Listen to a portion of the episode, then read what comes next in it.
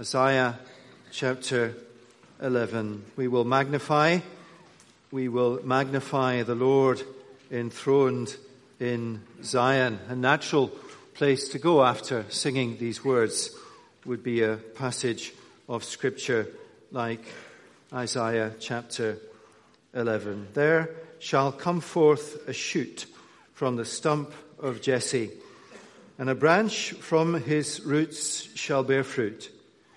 And the Spirit of the Lord shall rest upon him, the Spirit of wisdom and understanding, the Spirit of counsel and might, the Spirit of knowledge and the fear of the Lord. And his delight shall be in the fear of the Lord. He shall not judge by what his eyes see or decide disputes by what his ears hear. But with righteousness he shall judge the poor and decide with equity for the meek of the earth. And he shall strike the earth with the rod of his mouth, and with the breath of his lips he shall kill the wicked. Righteousness shall be the belt of his waist, and faithfulness the belt of his loins. The wolf shall dwell with the lamb, and the leopard shall lie down with the young goat, and the calf and the lions and the fatted calf together, and a little child shall lead them. The cow and the bear shall graze, their young shall lie down together. And the lion shall eat straw like the ox, the nursing child shall play over the hole of the cobra, and the weaned child shall put his hand on the adder's den. They shall not hurt or destroy in all my holy mountain, for the earth shall be full of the knowledge of the Lord as the waters cover the sea. In that day, the root of Jesse, who shall stand as a signal for the peoples, of him shall the nations inquire, and his resting place shall be glorious. In that day, the Lord will extend his hand yet a second time to recover the remnant that remains of his people from Assyria, from Egypt, from Pathros, from Cush, from Elam, from Shinar, from Hamath, and from the coastlands of the sea. He will raise a signal for the nations and will assemble the banished of Israel and gather the dispersed of Judah from the four corners of the earth. The jealousy of Ephraim shall depart, and those who harass Judah shall be cut off.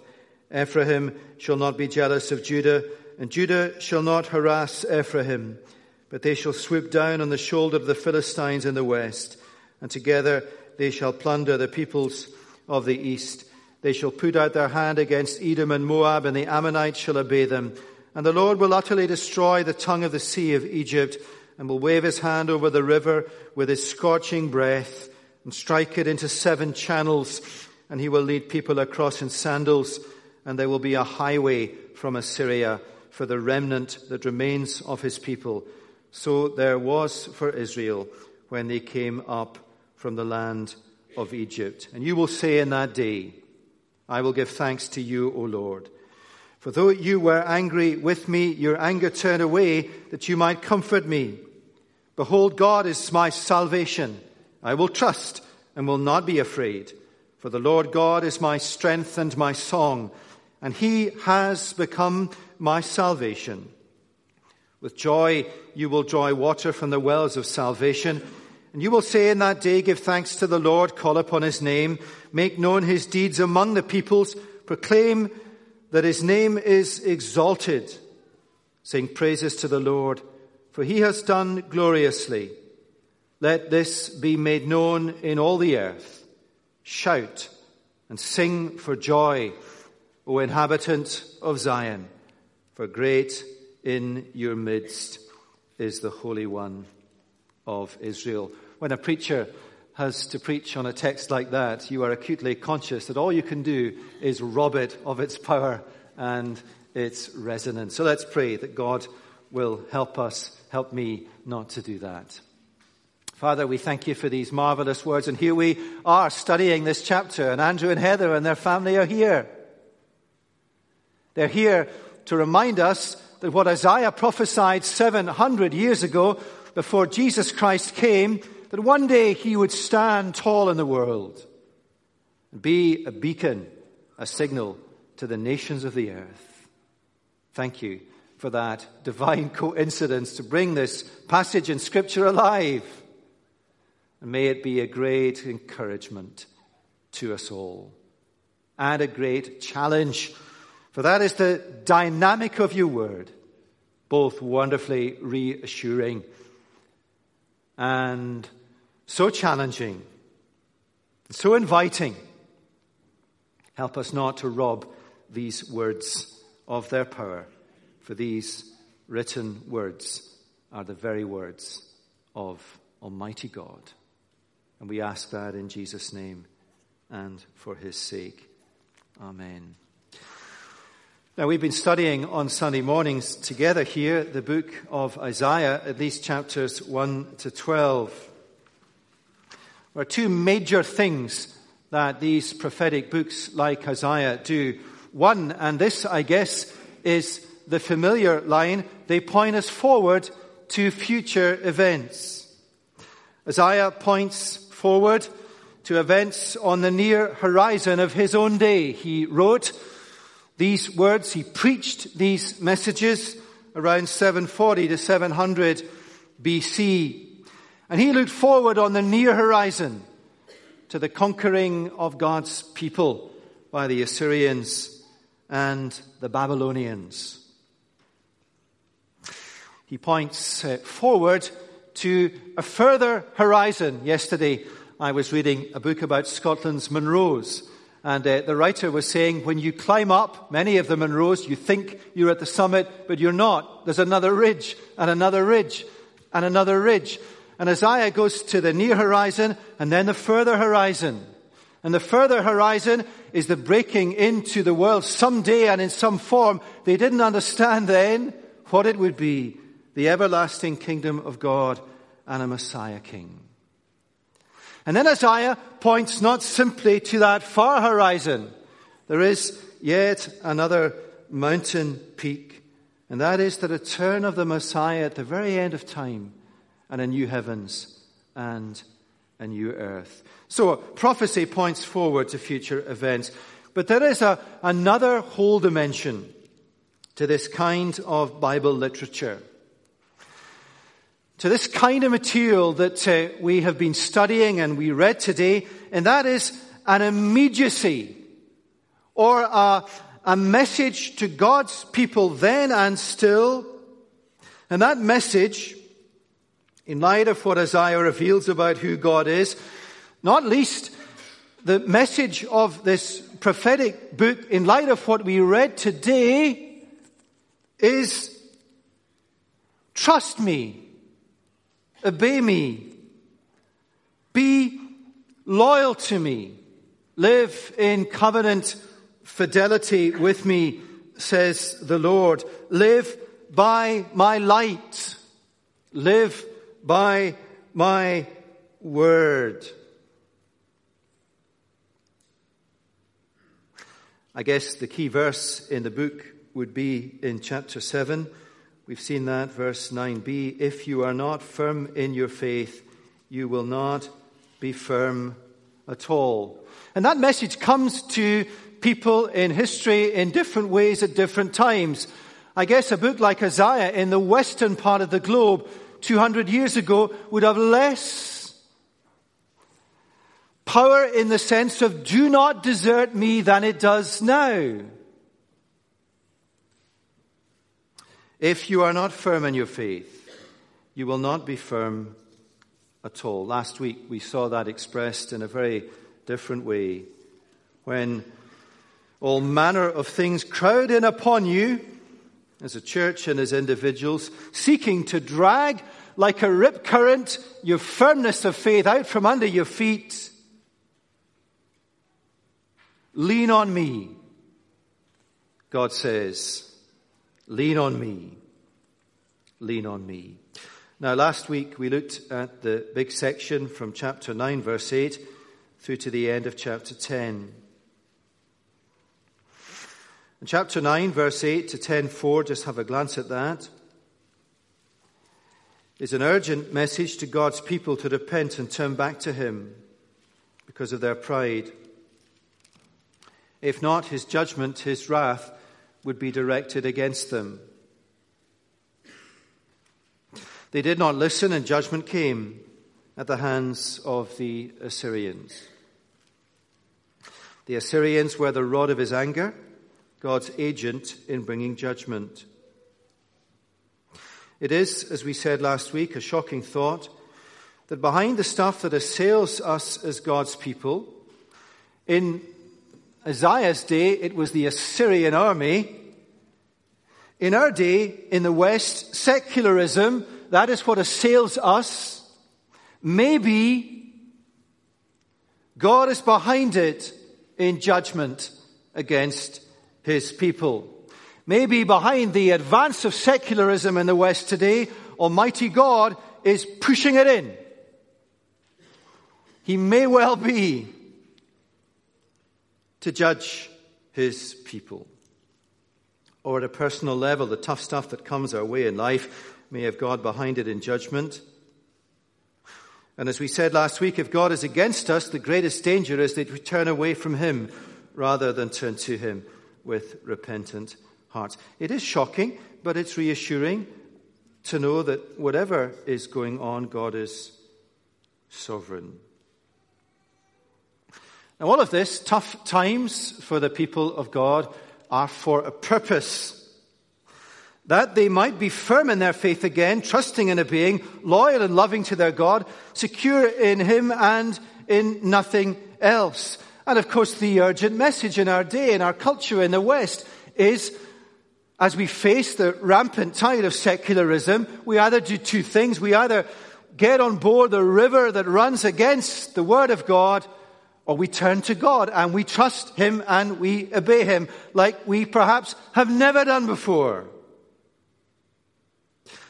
And uh, chapter 10, as we saw, speaks of a faithful remnant who did. And the end of chapter 10 is pretty bleak. Just look at it with me, 1033 to 34. Behold, the Lord God of hosts will lop the boughs with terrifying power. The great and height will be hewn down, and the lofty one will be brought low. He will cut down the thickets of the forest with an axe and Lebanon will fall by the majestic one. It is a powerful picture. If you've driven past a forest that has been cut down and cleared or razed, you get the picture. It is a wasteland of gnarled roots and felled trees. Mighty trees felled. And there is a bleakness too when one considers the remnant of God's people.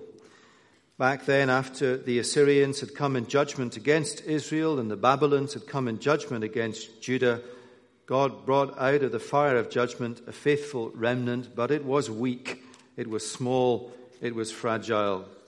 The faithful remnant who listened in Isaiah's day to God's word through God's prophet must have been sobered by these words in chapter 10. Look out of the forest. It's felled there are simply gnarled roots left.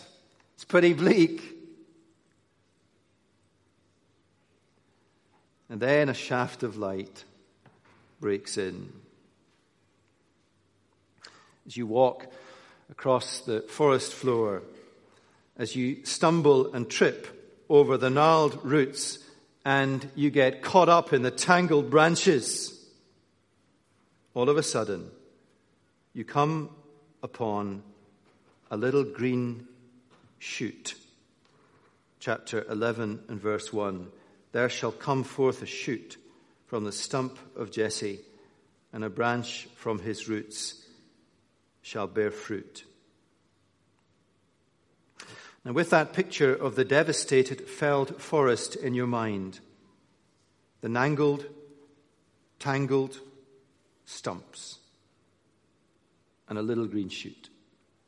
It is small, it looks weak, but growing that little green shoot is the sovereign hand of an almighty God who, out of these bleak days and out of this tangled mess, would bring a Messiah.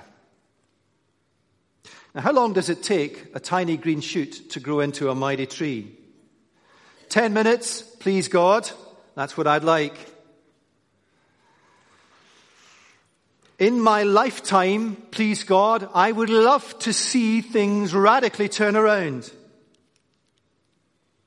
Isaiah doesn't let on that the gap between chapter 10, verse 34, and chapter 11, verse 1 is 700 years. That's how long it took that green shoot to grow into a mighty tree. And every second of these 700 years, God knew exactly what he was doing.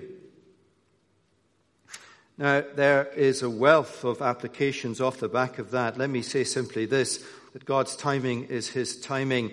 We can ask him to speed up, but if he doesn't, we simply need to trust him.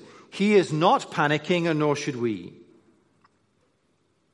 Now, that's the context. Now, you'll see on the sheet lots of headings and uh, rest assured we'll be done by lunchtime.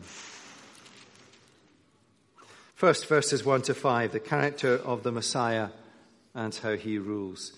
Now, we today are 2,700 years down the track from Isaiah, and we know because we have the full, the complete revelation of God in Scripture, the Old and New Testaments, we have the perspective of all these years of salvation history we know that Isaiah was speaking here about the coming of the Messiah, Jesus Christ, and with him God's universal and everlasting kingdom. Let me read again with us verses 1 to 5. Please follow along with me. There shall come forth a shoot from the stump of Jesse, and a branch from the roots shall bear fruit, and the Spirit of the Lord shall rest upon him the spirit of wisdom, understanding, counsel, and might, of knowledge and fear of the Lord. And his delight shall be in the fear of the Lord. He shall not judge by what his eyes see, or decide disputes by what his ears hear, but with righteousness he shall judge the poor. He shall strike the earth with the rod of his mouth, with the breath of his lips. He shall kill the wicked. Righteousness shall be the belt of his waist and faithfulness, the belt of his loins. The character of the Messiah is that of unparalleled wisdom and understanding and counsel and strength and knowledge and fear of the Lord and righteousness and faithfulness. And the rule of the Messiah is discerning and just and powerful. The Messiah, the Lord Jesus, is uniquely qualified to rule the world, and therefore to submit to his rule is wise and is safe. Remember that image from chapter 10 God's people leaning on the Lord. On him we can utterly depend. His rule is wise, it is safe, it is strong, it is eternal. By eternal, I mean that much of what Isaiah speaks of here has happened. The Messiah Jesus has come. He died, was raised, ascended, was crowned, and he reigns. But the full realization of his rule will not be seen until his return in demonstrable might and power, where justice will be done in his final judgment on all people. And so, for example, verse 4 with the breath of his lips he shall kill the wicked is quoted by Paul in 2 Thessalonians 2 8, referring to the final judgment when Jesus returns. In our day, we are still waiting for the return of the Lord Jesus in might and in power And as you and I gaze out on our world, not least the events of the last few days, we find ourselves crying with Christians through the ages Come, Lord Jesus.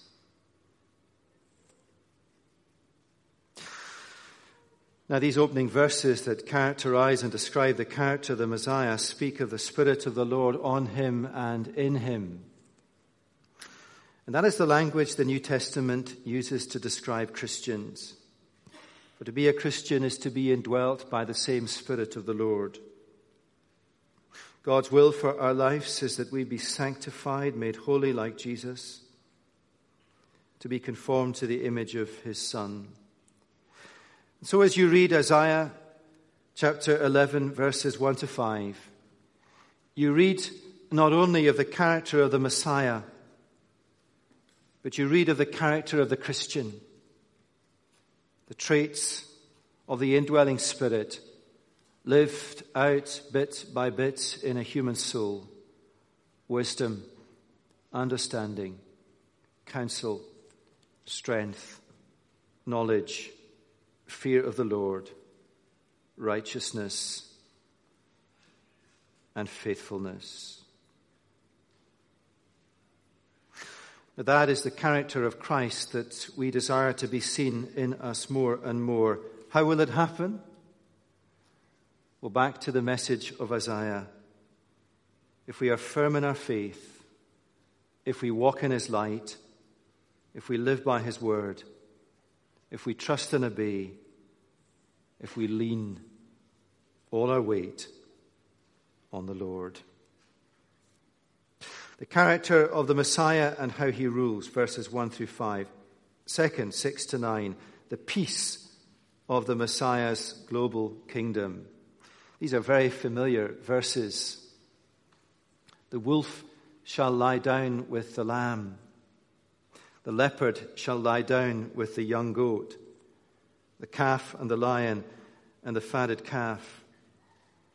The little boy shall stick his hand into the viper's pit and pick up the snake, and it will not bite him.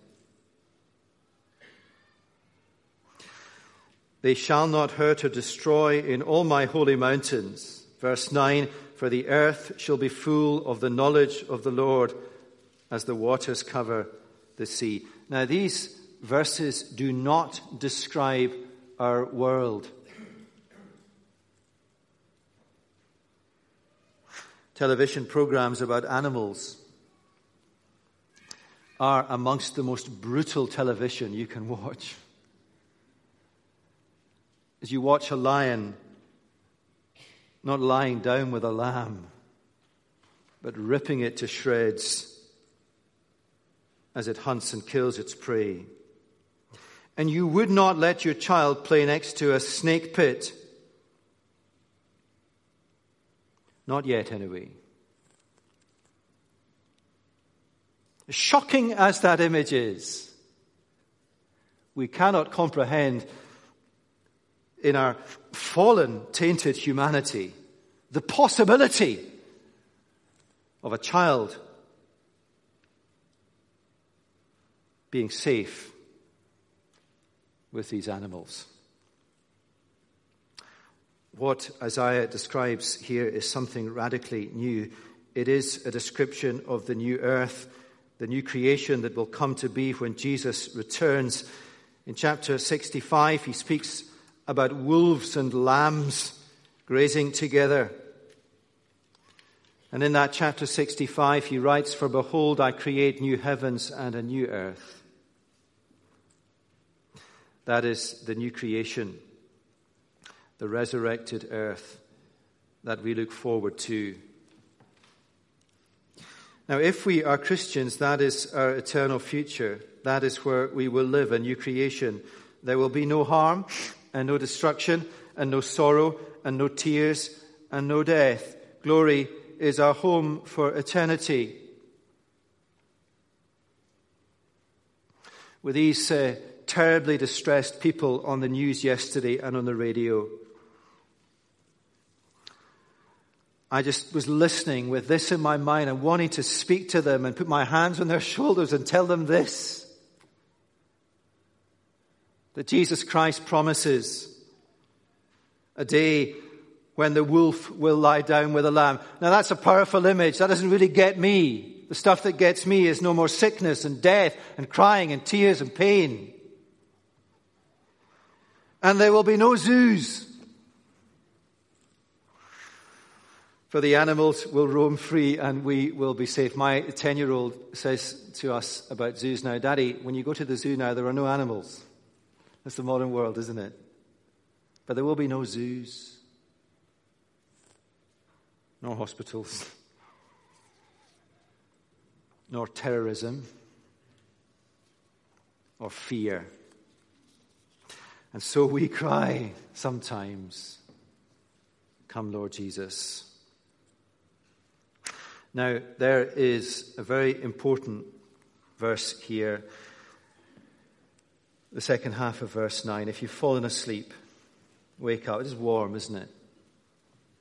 We're being broadcast to the campus. Let's leave the doors open. The second half of verse 9. And remember when and to whom this prophecy was first given to the people of God in Israel and Judah, God's people in one little nation in God's earth. Verse 9b, to God's people in one little tiny nation in God's earth, somewhere out there in the Middle East. Isaiah says, For the earth will be filled with the knowledge of the Lord as the waters cover the sea. The earth one day will be full of the knowledge of salvation as the gospel is proclaimed to the ends of the earth. Or the earth will be full of people from every nation who have heard and believed in the gospel. And these people from every tribe and nation will live for eternity in God's new creation. Now, I've run into verse 10, which you'll see is a separate heading on the sheet. Here we are. This is the summit of this passage in Isaiah. The nations of the world will come to the Messiah to find rest in his glory. So God said to this little nation state 700 years before the Messiah would come and start the ball rolling. The nations of the world will come to the Messiah to find rest in his glory. Verse 10 In that day, the root of Jesse, Jesus, who shall stand as a signal for the peoples, of him shall the nations inquire, and his resting place shall be glorious. The nations of the world, Isaiah says, will come to the Messiah to find rest in his glory. When? Now. It is happening in our time. We are living in that time. We are living in the age when this prophecy is being fulfilled, when the nations of the world are coming to the Messiah to find rest in his glory. When Jesus Christ stands like a signal beacon to the nations, to the peoples of the world, and they turn to him, to his message of salvation, and find rest and peace and glory. Now, it is not simply a divine coincidence. We're getting used to divine coincidences Sunday by Sunday here. It is not a divine coincidence that today Andrew and Heather and their children have landed here in Chalmers Church from across the sea in China. Things are pretty bleak for us in the West, Western Europe. We know that. I don't need to tell you that. Isaiah's message to us in the West is a tough and humbling wake up call. For behind the secular river may well be God Himself. And He says, Wake up urgently and trust me, lean on me, do not desert me, even if you are a little remnant. Scotland may well be today, without exaggeration, the most secular nation in the Western world. Wake up, God says to us. Things are bleak for us, we know that. But the kingdom of God, God's global kingdom, is expanding at an unprecedented rate of growth across the globe. The 20th century and the early part of the 21st is the period of the greatest expansion of the Christian church in the history of the world. While Europe And Canada and Australia and maybe the United States is going now to follow have experienced dramatic losses through secularization. South America, Africa, and Asia have exploded in unprecedented ways. Were you not struck when Andrew stood here? We're going back and there will be three or four hundred people baptized in the church. Is that because their minister preaches more passionate sermons? It's because Almighty God has poured out His Spirit on the land of China. And we rejoice and we relish in that. We are living in the days of great prophetic global fulfillment. The signal, the beacon, the fire that is the Lord Jesus Christ, crucified and risen, is being lifted up like never before. And the peoples of this earth are streaming to a Savior for salvation. So what should we do? One, rejoice. Be glad for the nations of the earth. And while we have strength and resources in the church in the West still, should we not, with all of our energies, pour ourselves out for the nations of the world? While we still have strength and resources in the church in the West, should we not, with all our energies in Chalmers Church, relish our privilege of looking after for a time people who come from these nations to us, that we might send them in the ever increasing rapidity of the revolving door of our church? Should we not lean on more of our young people to go to the nations of the earth where the Spirit of God is rampant. Should we not say to people like Mark and Camilla, yes, it's going to take you 20 years to learn cultural Mandarin for the sake of 10 years of ministry where the Spirit of God is rampant in the earth. Yes. Now, Andrew and Heather, it is great to have you back. And we do miss you. I, I wrestle increasingly as pastor here with this revolving running door. It's just not fair.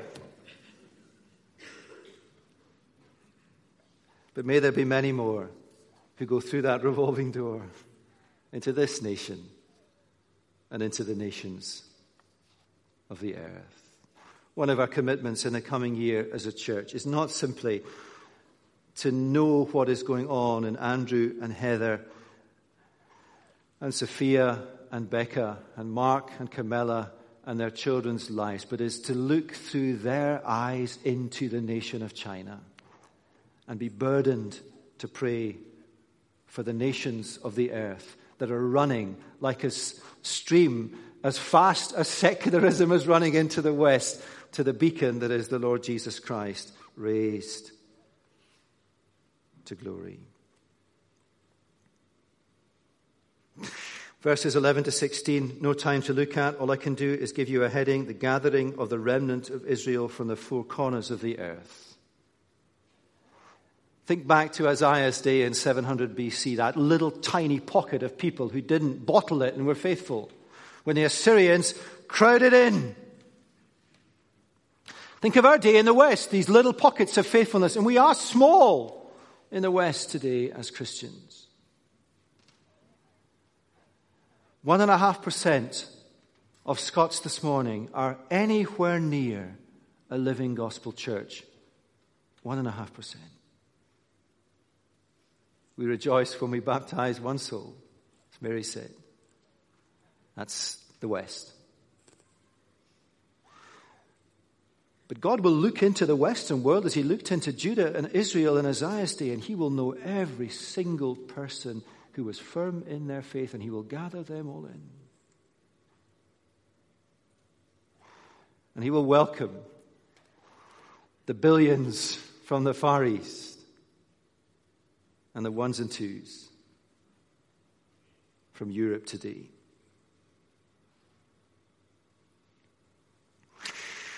Now, of course, don't uh, despair because the Spirit of God may move. But if it doesn't in our lifetime, then we rejoice where it is. And we put an unusually high number of people on a plane. Now, finally, our response to the triumph of grace. Uh, that's not my heading, it belongs to John Piper. He has some wonderful sermons on this material. Our response to the triumph of grace. Because grace does triumph in the end, in the very end. And it doesn't triumph until the very end, until the very end. We're not home yet, nor anywhere near it. And remember, too, that where the nations of the world stream to the banner that is the Messiah, so opposition runs as hard against them as they do. There's all the other stuff that our partners cannot see. You know. Our response to the triumph of grace, chapter 12, verses 1 to 6. Somebody needs to write a song that paraphrases these verses. I'm sure they have. Andrew, you can write one in the next five minutes. It is a glorious chapter, it is a glorious vision. The character of the Messiah and how he rules, the peace, the nations of the world flock to him, the remnant will be gathered. As we close, as we close our series on Isaiah, what is our response? Well, our response is chapter 12. Chapter 12 says three things. One, uh, verses 1 to 2, it takes us back to the key message of Isaiah. You will say in that day, I will give thanks to you, O Lord. For though you were angry with me, your anger turned away that you might comfort me. Behold, God is my salvation. Here's the message of Isaiah. What is the message of Isaiah? I will trust and will not be afraid. If you are firm in your faith, you have nothing to fear. I will trust and will not be afraid. For the Lord God is my strength and my song. He will become my salvation. So do not be afraid and be strong and do not depart from God's word. Hold on to it with rigor and tight and lean on Him, walk in His light. And if you lose everything you have lost nothing worth having. Second, verses 3 to 4 proclaim the gospel to the nations. With joy, you will draw water from the wells of salvation, and you will say in that day, Give thanks to the Lord, call upon his name, make known his deeds among the peoples, the nations, proclaim that his name is exalted, proclaim the banner that is Jesus Christ to the nations.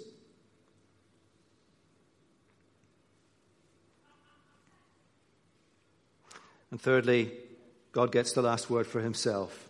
Simply this verses 5 to 6. Praise God. Sing praises to the Lord, for he has done gloriously. Let this be made known in all the earth. Shout and sing for joy, O inhabitant of Zion, for great is your midst in the Holy One of Israel. Now, let me finish Isaiah with this comment God is sovereign over the earth. He is no less sovereign over the West than he is over the East.